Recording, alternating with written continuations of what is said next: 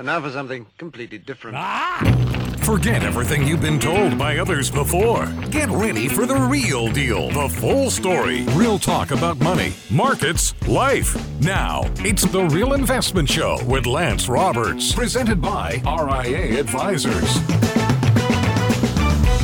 And good morning and welcome to the show. Of course, it is uh, Monday as we kick off the middle of April and uh, getting ready to already starting to move into summer months here as we you know get through this month, May right around the. Of course, end of school, summer starts. So again, uh, moving fast through the year already. It's hard to believe. Right in the midst now, as of Friday, kicking off earnings season with J.P. Morgan and Bank of America kicking off earnings again. You know, that helped you know give some a little bit of relief right to this whole banking crisis sector thing there at least their initial earnings on JP Morgan side is a good example were very very good with a 49% increase in net interest income not surprising when they get 4.5% from the Fed and they give you nothing on money market rates, it tends to work out really well for their balance sheet. But again, that gave a little bit of relief to the financial sector. Markets sold off anyway on Friday, primarily due to much weaker than expected retail sales. Now, as we've been talking about for a while, the retail consumer continues to remain under pressure, not surprising now because of higher inflation and those type of things. We're starting to see that, that weakness show up in the retail side, uh, retail sales side of the ledger.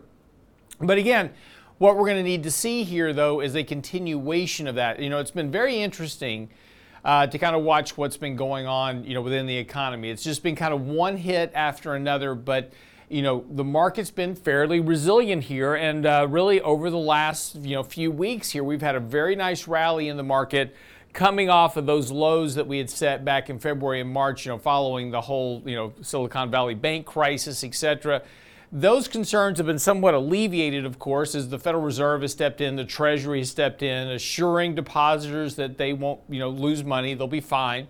And again, we haven't seen any more uh, real, you know, kind of issues with banks over the last few weeks. Now, again, this week, importantly, we are going to be seeing results from a lot of regional banks. Now, we're going to start stepping down the scale here a little bit from the majors uh, of course, of J.P. Morgan, et cetera. Now moving down into these smaller and oh, I, I would say mid-sized to smaller banks. Uh, this week. And so this is going to be really the first look. You know, money was flowing out of banks, uh, the smaller banks, into the big banks like JP Morgan. So again, they're not really the concern. We're not going to have another banking crisis of a Lehman Brothers type moment like we saw back in 2008. But we could have more banking issues with banks in that smaller kind of regional area, kind of more reminiscent of the savings and loan crisis back in the 80s. So, again, we could see some more of that. We're going to see that in earnings as we start to see these banks report. Of course, Friday did kick off the actual official earnings season for quarter one. So now we're going to be looking at all these quarter one earnings reports coming in over the next couple of weeks. May the 5th, uh, so just a couple of weeks from now, when we get to May the 5th, we will have about 88% of the S&P 500 reporting. So we're going to have a really good take by the end of this month about just how robust earnings are. And really what's what's going to be key here and we've said this before is what do these what do the CEOs say about the economy and the markets and their outlook? Are things getting better? Are they still worried? CEO confidence as of the end of last quarter that comes out quarterly. We'll be getting an update from Matt here soon.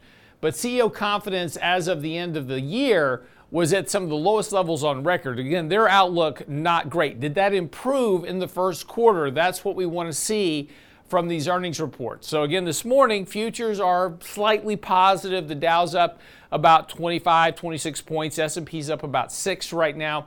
So again, you know, there's not a lot of overall concern in the markets at this point. And, and again, this has been kind of frustrating again for a lot of people that you know have a much more bearish view on the economy. Is like oh my gosh you know we're going to have you know a big recession and those type of things. Yet it really hasn't materialized yet at least not in the markets. Uh, again we did have a bit of a correction last year in the markets not surprising. Uh, we had because we had such a big run up going back to you know 2020 2021 you know we just had this very very big advance in the markets um, following the pandemic shutdown. So, yeah, it wasn't surprising to see the markets pull back here a bit. And so we did have this kind of corrective phase, but the market's been doing a nice job here since October of bottoming, holding those bottoms, and again, just kind of trending here higher. It's been it's been sloppy, but the market's just been kind of trending higher here, not really doing anything wrong, uh, and just really consolidating this really outsized advance that the markets had back in 2020, 2021 because of all of that stimulus. So again, that stimulus came into the system, created the supply demand imbalance that led to a big surge in earnings. Expectations are now, of course, is that what are we going to do next, right? This is going to be the big question. Markets right now expecting the Fed to start cutting rates as soon as June. But again, as we've said before, without really a, a recession or some type of event, financial crisis, et cetera, not really much of a reason for the Fed to cut rates. So markets kind of, you know, holding up well, rallying well here over the last several weeks, but again, not really doing anything of importance really in one direction or the other. Markets are getting a bit overbought here short term. So again, a little bit of sloppiness here won't be surprising. And so as we get into earnings here over the next couple of weeks, again, that's really what's going to be driving markets. So don't be surprised here if we get a little bit more market volatility as, as we start getting, you know, I, I would suspect what will be more hit and miss earnings. I think some companies will do well. Tech companies probably did okay in the last quarter. Other companies that are more consumer oriented, consumer based companies probably didn't do as well because of just slowing economic uh, spending by customers. We're seeing that slow down again as the retail sales showed for the, for the month of March we're starting to see that hit to to uh, to the actual individuals. But again, other companies that are more business to business may be doing okay. So again, it, it could be a very spotty earnings season. So a bit of volatility pick here, uh, pickup here won't be surprising um, at all. So just be aware of that because market's still on a buy signal right now. Again, nothing you know inherently wrong with the markets. Again, lots of negative media headlines markets tend to climb a wall of worry, and that's kind of what has been happening here as of late. So again, we'll just some things we'll just have to keep a watch on.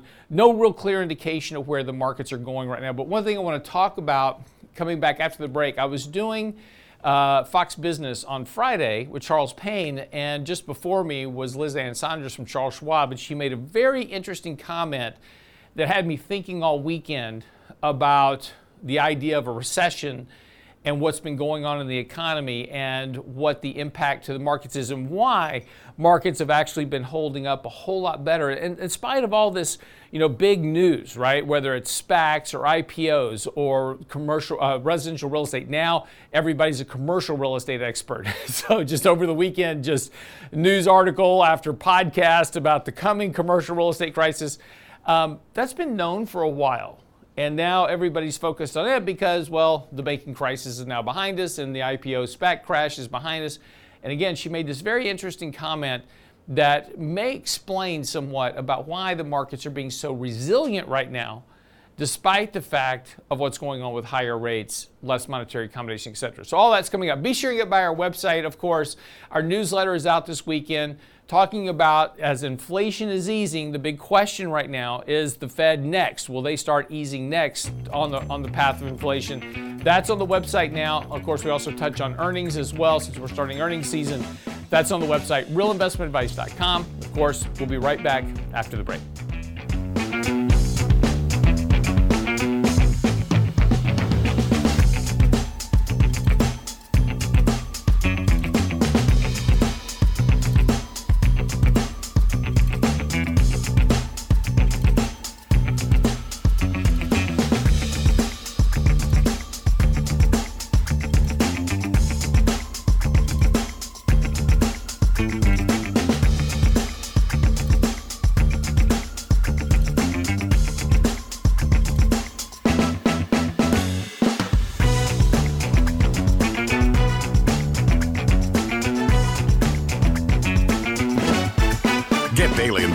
News you can use. Delivered at the speed of the internet at realinvestmentadvice.com. Retirement's not what it used to be, and knowing how health insurance works after you leave your job is vital. Our next Lunch and Learn will tackle transitioning to Medicare Thursday, May 11th with Danny Ratliff and Richard Rosso. How will Medicare work with the insurance you already have? What are the deadlines you need to know for signing up for Medicare? Register now for our Transitioning to Medicare Lunch and Learn with Ratliff and Rosso at realinvestmentadvice.com. Realinvestmentadvice.com. The Real Investment Show.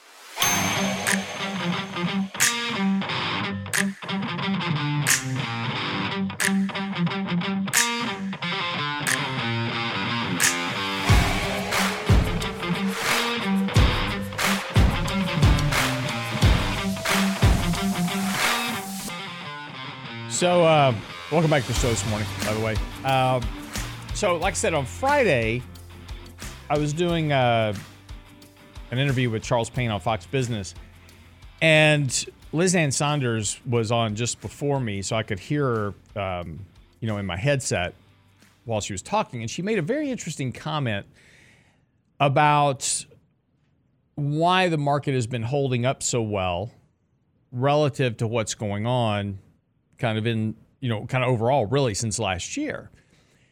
And, you know, you, you think about what we've been through, right? We had an 80% drag on speculative, non profitable tech, right? Huge decline in some of those stocks, you know, the Roku's of the world, et cetera. A lot of those stocks were down 70, 80, 90% from their peaks um, in the first couple of quarters of 2023. Oh, sorry, 2022. Forgot what year I'm in. Um, of course, it had a huge run up in 2021 and 2020 because of all the speculative frenzy that was going on in the markets because you injected $5 trillion of liquidity, of course, into, into the, the bank accounts of individuals. And so they went and, you know, speculated in the financial markets. So that's all fine, uh, you know, and good. And then we had, following that, then you, you then you had kind of the used car debacle right? So a lot of used car prices came down. And then you had, you know, kind of the onset of the real estate decline. Real estate prices started coming down around the country. Now this is latter in the year, so latter of last latter part of last year. And then this, early this year, you then have a banking crisis, right? Silicon Valley Bank, etc. Fed's hiking rates, which historically isn't great for markets. But yet the markets have really held up very well overall. And as a, you know, if you take a look at, you know, where we are, yes, the markets were down about 20% last year, but my gosh, you had a huge advance in 2020, 2021. And yeah, you, so you gave up about a third of that advance, which that would be in a normal market environment. If, if, if we were in just kind of a normal environment, right? X 2020, 2021, prior to that, if you had a, a year where the market was up, you know, 10, 12%, and then the market was down, you know, 4 or 5% the next year, it's like no big deal, right? It's correction. Because the market was down 20% last year, everybody's like, oh my gosh, bear market. Well, not really. You have to put it in context that you were up so much in 2020, 2021. You've just had a correction, really, of a little bit of that advance most of that advance is still encapsulated in the financial markets. And this is one of the reasons why, also, why the Fed hasn't been panicking as of late. Because again, when they look at the markets, they look at it in a longer term time frame, and they say, well, the wealth effect is still clearly clearly there, right? We haven't given up, you know, all the advances that we made in, in 2020, 2021, and now markets are rallying again.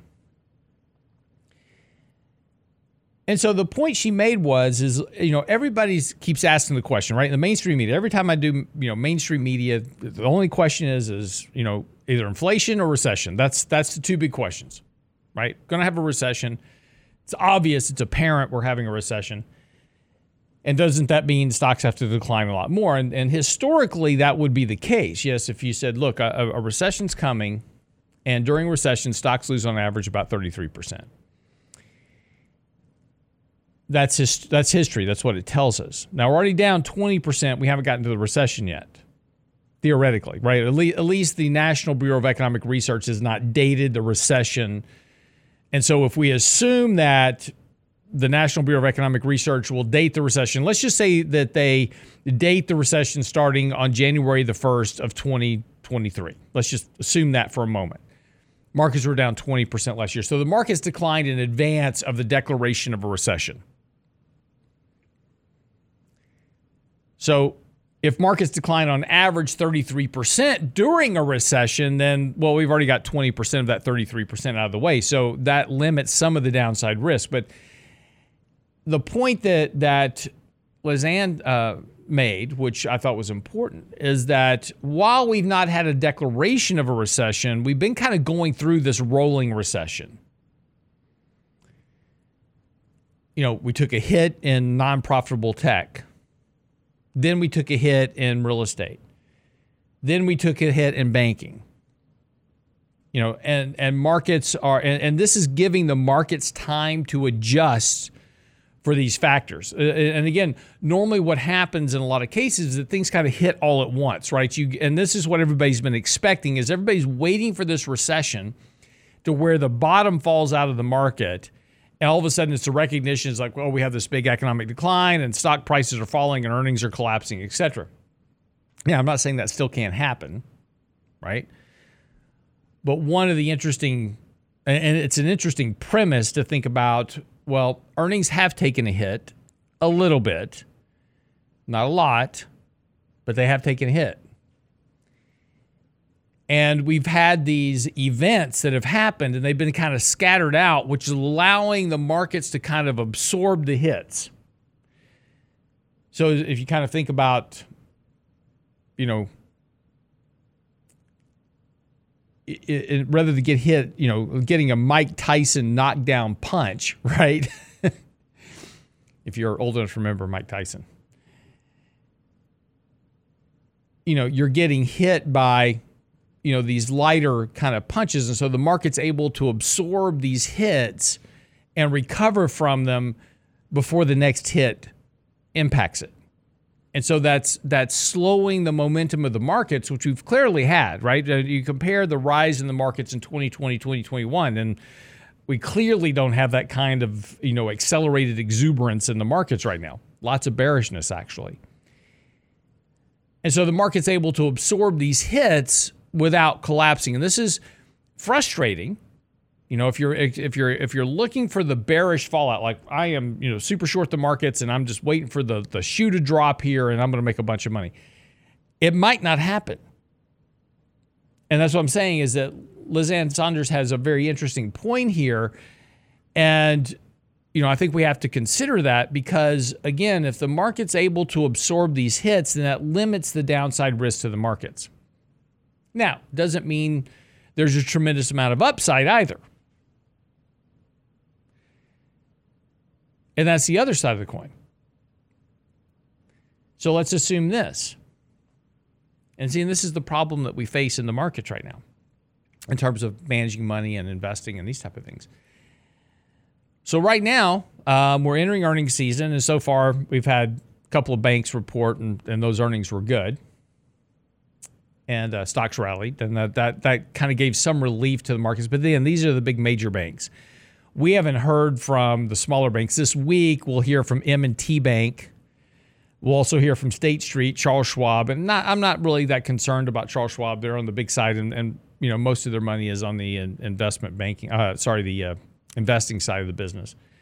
So Schwab's not really, even though they do have a bank. They, you know, there is a Schwab bank. Don't get me wrong, um, they're not a, they're not a traditional bank as, as we think about it. So M&T Bank, um, PNC, and, and some of these small regional banks, when they start to report, that's going to be a much better tell about where we are actually within this whole banking situation. Is it what you know was at Silicon Valley Bank and First Republic were they just one-off events, or were they a much more a much more kind of you know um, you know, canary in the coal mine for a bigger kind of banking recession.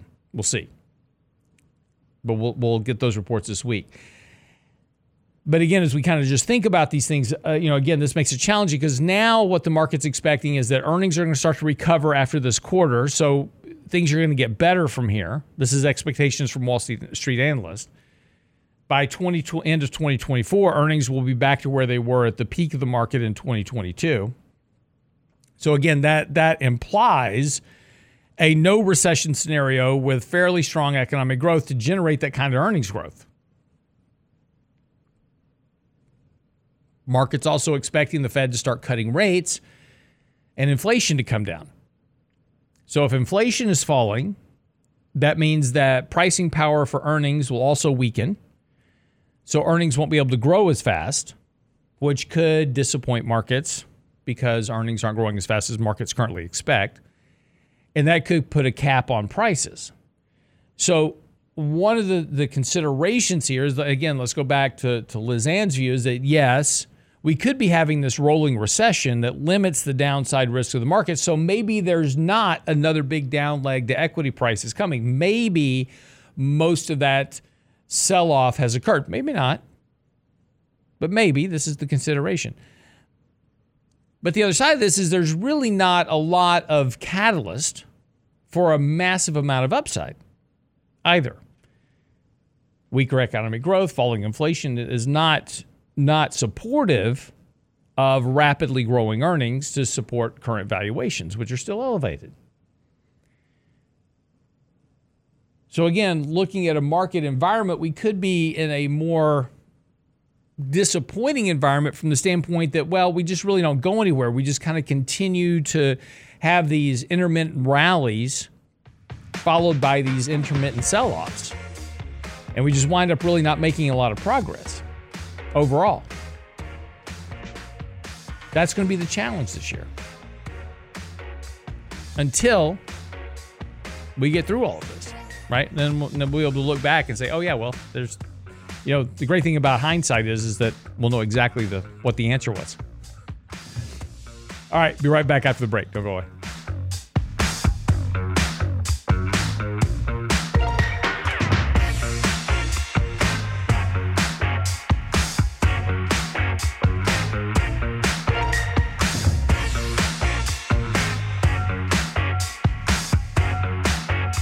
The Real Investment Advice blog. It's required reading for the informed investor. Catch it today at realinvestmentadvice.com.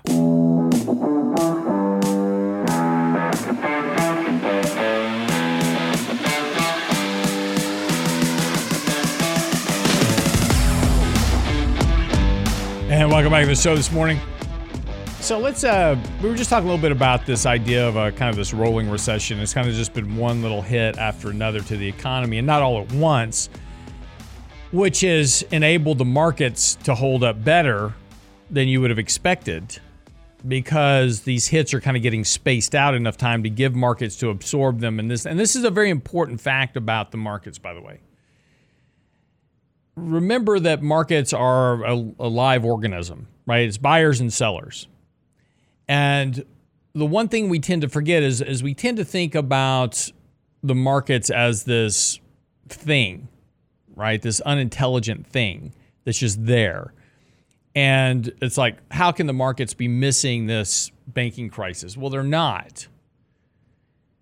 But we're talking so much about these things, right? You know, last year, everybody was talking about a recession. And so the markets start adopting this idea of a recession and pricing accordingly and this is what we what we mean by when the market prices things in when everybody's talking about something or if everybody's taking a specific action the market reflects that. Because the market is a reflection of this organism of buyers and sellers that are out there. So again while the market may not do what we think it should do doesn't mean that it's not accommodating these views in one fashion, form, or another. So this is the important thing to always remember. And so this is, you know, why we kind of get a little confounded with I don't understand why the market's, you know, not doing this or not doing that because of A, B, or C. As, as well, it is. It is factoring these things in. It's just doing it so in a manner that is not necessarily as bearish as you think it should be. And again, what you think and what the market thinks can be two entirely different things. This is why it's important to kind of remain outside that view and just pay attention to what the markets are doing rather than what you think it should do. But again, this idea of this, this rolling recession is something to, to consider because it's allowing the market time to absorb these impacts. Let's talk about retail sales for a, a second because I thought there was a lot of interesting aspects from the retail sales report that came in on Friday. So on Friday, retail sales dropped by 1%. Now once we get real retail sales out, that'll be a much, you know, deeper decline obviously because of inflation. But obviously retail sales missed expectations by a, a wide margin. This is really the first big hit to retail sales that we've seen during this whole cycle. Right? Retail consumers have been much more resilient on spending up to this point. This is the first real kind of hit, but you know, we've talked about this for a long time now that you know, all of that money that we gave to individuals had been in the system, right? So initially they had cash to spend, and then they had, and they, and some of them paid off credit cards. So credit card dropped, credit card uh, debt levels dropped, which gave them room to start when they ran out of cash. The, the reduced levels of credit card debt gave them room to start ramping up credit again, and banks were still, you know, providing more credit through credit cards. Now, banks are pulling that back now. They're not giving people access to as much credit or as easy credit as they were before. And, and here's what's important. If you take a look at that, that retail sales report, you know, kind of buried inside of it, sales at general merchandise stores were under pressure. This is according to Yahoo Finance. Department store sales were under pressure. Taken together, the retail sales report shouted loudly the consumer is under increasing stress. And again, that's that's absolutely correct. Importantly, appliance sales were down. Now, again, this isn't surprising. None of this is surprising, right? General merchandise stores, department stores, appliance sales, all those were down. The reason it's not surprising is, is again, let's go back to 2020, 2021. I send you checks. Your stove is fine, it's just old right? Your wife's been asking you, she wants, you know, a new gas stove or whatever it is, new microwave, whatever it is you want for your kitchen, or you want a new deck in the backyard, or new furniture, right? Your couch is fine, but you know it's out of date, so you want a new new couch. Whatever it was around your house, new wardrobe. All of a sudden, you had this extra money that you didn't have before, and so you go, "Hey." Pff, let's go buy this stuff, right? Government just gave us free money. Let's go buy that couch. Let's go buy a new stove. Let's go buy a new dishwasher, refrigerator, washer and dryer. Let's build a home office and buy new computers. All those things were going on in the economy in 2020, 2021. But here's what nobody paid attention to was the fact that, well, if I just bought a new stove a year or so ago, I don't need to buy a new stove now. And this is the problem with what we call pull forward consumption. This is when I give you money and you go buy stuff today that otherwise you wouldn't have bought. So, Uh, you know, think about it through used cars as a good example. Your car is fine. But I give you enough money as like, yeah, my car's a little old, it doesn't have GPS, right? Whatever. So you go, well, you know, I was going to buy a car in a couple more years, but now that I have this money, I'll just go buy it now. So now you've bought, you've pulled forward that purchase that would have been two years from now. You pulled it forward to this year, but now you're not going to buy a new car in two years. So those purchases for washers, dryers, refrigerators, decks, whatever it was, lawnmowers, all that stuff that people would have bought this year and next year and the year after was bought in 2020, 2021. So now I don't need to buy that stuff. So that void is now getting pulled forward. And as people are running out of cash and they're running out of, you know, credit and those type of things, and this is particularly on those in the bottom 80% of the income earners, as those pockets of cushion evaporate, retail sales will slow down. Now, again, doesn't mean we're going to have a big retail sales crash. That's not what I'm saying. It's just going to slow down, which is going to do what? This is the whole point about inflation.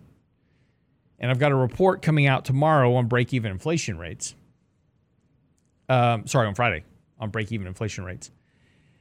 But this is the important thing about inflation is that in 2020, 2021, inflation gave pricing power to corporations who were able to say, yeah, I don't have a lot of lawnmowers to sell you because I can't replace them, right? Nobody's making them right now because everything's shut down. So I'm going to charge you more for that lawnmower if you want it. And people were willing to pay a higher price because they wanted it now because they didn't have any patience. and of course, you know, this is where people, you know, start pointing fingers at corporations. So, greedflation, greedflation. No, that's basic economics, supply and demand. That's how capitalism works. You may not like it, but that's the way it works.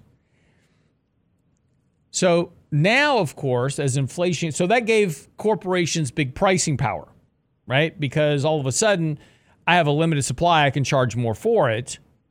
You've got money to spend on it because the government just gave you money. So, yeah, my profit margins are going to swell a lot. And they did because at the same time that they were able to charge you more for a good or service, they also were laying off all their employees because the economy was shut down, which was really boosting their profit margins. Well, now employment's back.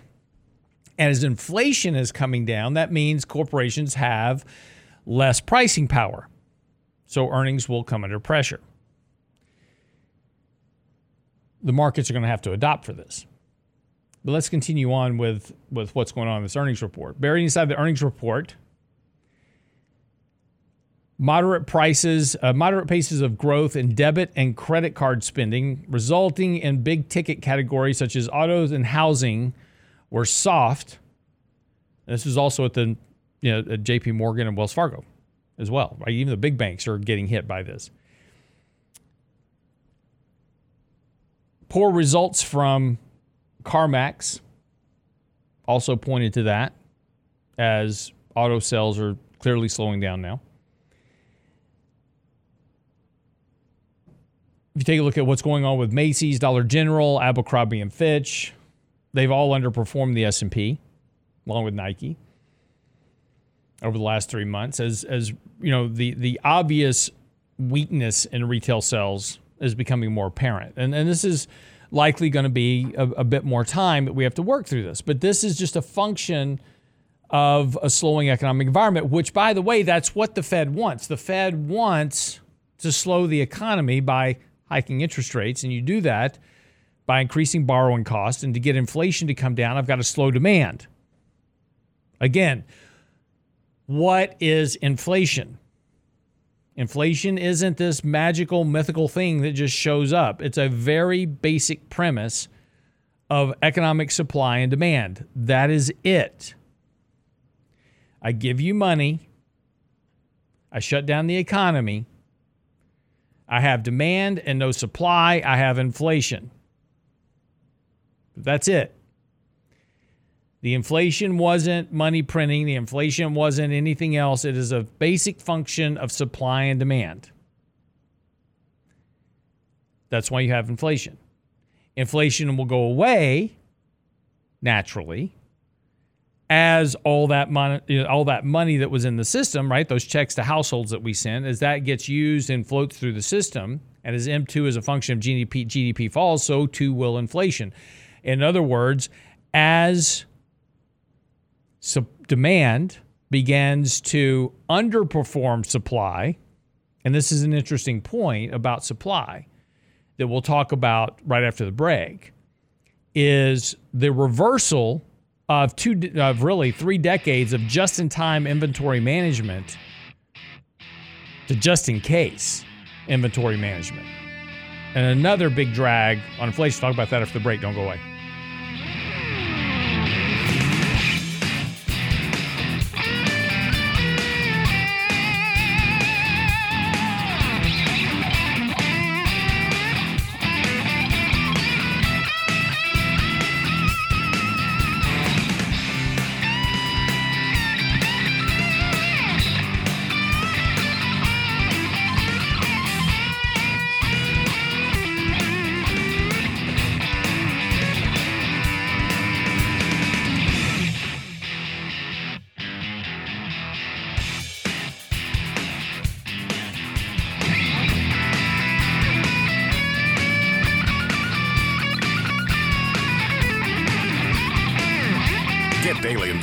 News you can use, delivered at the speed of the internet at realinvestmentadvice.com.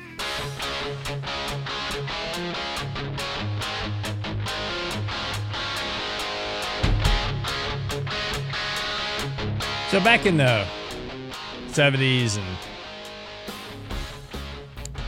in the 80s, um, early early 80s, right? We were starting to come to recognize this thing that Japan was doing at the time called just-in-time inventory management, and it was slowly getting adopted in the U.S. And, and, and just-in-time inventory management was a revolutionary idea about inventory management because before that, what you know companies would do is they would you, you sell a widget, right? So companies would say, okay, I think I've got you know I'm going to sell a million widgets this year. So they go stock a million widgets in inventory and they sell it off as orders come in, right? So they're they're spending all this money on inventory, stocking it up in warehouses, and then as orders come in, they fill the orders, right? And so that was inventory management system. Well, Japan was doing this very different idea, and they developed this idea called just-in-time inventory management, which was to stock just enough inventory to meet the orders coming in, and then as those orders are coming in, you're buying some new inventory to catch the next orders, right? And this kept the cost of managing and maintaining inventories, and especially if you had inventory that was perishable or you know uh, could be destroyed due to you know rust or exposure to you know the elements, whatever it was. You know this this lowered a lot of cost and made the businesses much more profitable. And of course, we began to adopt this in the United States, particularly as we started coming along with things like that stupid program that nobody thought would ever work called FedEx. You know, who the hell needs stuff overnight, right? That's just ridiculous. But as we became more efficient through fax machines and then FedEx, the internet, faster shipping times, so, you know, all these type of things, then inventory management all shifted towards just in time keeping just enough inventory on hand to meet shipments. And I could because I could get new inventory fairly quickly so I didn't need to really keep a lot of inventory on hand. This made companies a lot more profitable. Well that all worked fine and dandy. We talked about this um, back in early 2020 when we shut down the economy. You said this is where just-in-time management's about to bite you in the butt. Because all of a sudden you couldn't get inventory. Just-in-time management's fine as long as supply chain is working because I can get the supplies I need, right? That's the whole point of just in time management is I keep just enough on hand to meet demand and I can go get more stuff and that's fine. That all works until you shut down the economy and you can't get it. And then that's where just in time inventory management becomes a problem and that's what happened. Now here's an interesting byproduct of this is going on now is that we've gone from just in time inventory management to just in case inventory management which is where companies are now holding more inventory because what happens if, right? Just in case we have another shutdown, I'm going to hold some more inventory on, on hand. And so this has implications, right? Because now the cost of inventories will weigh on profitability as well. Now they're not holding a year's worth of supply, but you know, we're definitely seeing increases in the amount of inventory sitting on the books of businesses because just in case. And, and, and this is this kind of goes back to our earlier conversation about why markets there may not be a lot of downside in markets, but there also may not be a lot of upside in markets either. And as inflation comes down, that's going to weigh on pricing pressures for businesses. And furthermore, if you know, and again, back to pricing and these type of things, one of the other potential drags on inflation is going to be the fact that at some point there's a these companies that are holding these excess inventories they're going to come back to the realizations that okay the supply chain is fine. It's not going to get shut down again. So now i need to get rid of this excess inventory and the only way i do that is how? Cut prices which is more deflationary pressures. So this is this is part of this that we're going to kind of be watching over the course of the next, you know, several months. But the main takeaway as we head into this week, of course, is earnings and watch this economic data. Today, we're going to be looking at Empire Fed manufacturing indexes, uh, the National Association of Home Builders Index as well. You know, are they becoming, are they starting to see a bottom, you know, potentially in the housing market? They've been much more optimistic than what is going on in the housing market in particular. But we'll see if that, you know, keep a watch on that. You know, one of the things that we are seeing right now is we're seeing an uptick in home home inventory. I mean, uh, home act, home purchase activity because of the very small drop in mortgage rates. A lot of people, you know, kind of like the market, they don't want to miss the bottom. So every time markets rates, markets drop a little bit, investors are running in to buy up stocks on that kind of the FOMO. It's a, what we call reverse FOMO, right? In 2020, 2021, markets are going up and investors were buying on the fear of missing out on the rally. Now it's this fear of missing out on the bottom. FOMOB. so every time market dips a little bit, investors are showing up to buy the dip. And that's really been the case all last year, and it's been the case this year. Kind of same thing in housing. Every time there's even just a modest pullback in mortgages, people are running out and trying to buy a house because they're afraid they're going to miss out on the decline. The, even though it's only been a small decline in housing prices on a national on a national now there's certain areas of, of the area, the country that are yeah, have seen 20 and 30 percent declines in home prices, but those had those were also the areas that had the biggest run ups in home prices in 2020, 2021. You know, California, those those type of areas. Other other parts of the country have not seen that big of a price decline, but people are not are unwilling to try to miss out on this. And so it's just it's a psychology thing with people. But this week, like I said, we've got a lot going on. Uh, we're going to really get into earnings big time this week. Netflix is this week. We've got, uh, like I said, a lot of banks today. We've got Pinnacle, M&T, uh, JB Hunt on the transportation side. Tesla is on Wednesday. Um, Procter and Gamble is on Friday. American Express uh, is Thursday. AT&T. So this week's a lot of earnings. So earnings will be moving the markets for the most part. And again, the thing to really be paying attention to is not the earnings themselves. Again, these earnings have already been dropped a lot since last year. And I was, I was putting that in the newsletter this past weekend is that we were talking about earnings on, I think, Thursday, that earnings had declined from 220 some dollars a share to 172 dollars a share. Well, just in the last two weeks, that's numbers already dropped again to 171 and change. So just in the last two weeks, S&P has cut estimates for this quarter earnings even more. So we keep lowering that bar. So again, don't really pay too much attention to what they announce because most likely they're going to beat these estimates because they've been lowered so much. But it's going to be more important to pay attention to what they say about future quarters. Are they getting more optimistic? Are things improving in their view? That will be what is moving markets more than anything else. So, again, the important takeaway from this, uh, again, is, is uh, over the weekend, just everything I was looking at over the weekend, very bearish. You know, a lot of podcasts out right now, the end of the world, um, you know, dollars and, and, you know, this, you know, headline after headline, very bearish. So it's easy to get on that bearish side, easy to get over there, right? I'm right there with you. But we also have to remember, as I said, you know, this whole morning is pay attention to what the market's doing versus what you're reading because those don't necessarily have to align with each other.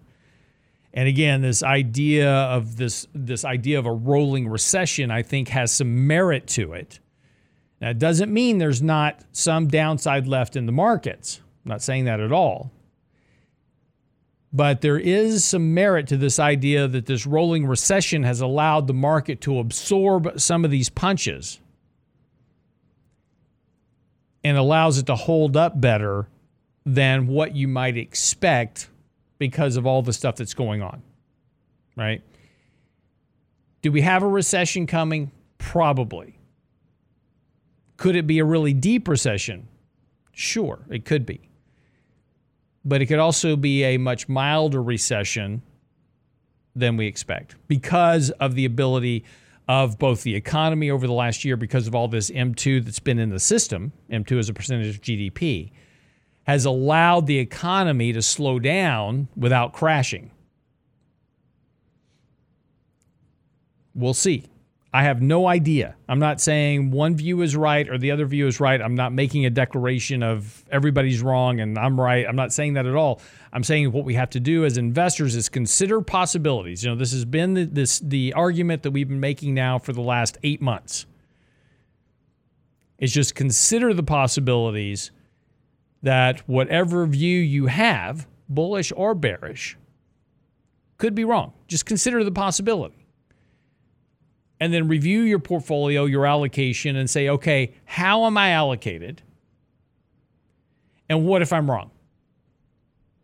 Do I have any type of protection put into place against being wrong one way or the other? What if the market keeps running? And again, this is the one thing about, let me give you, let me give Bears some kudo here for just a second.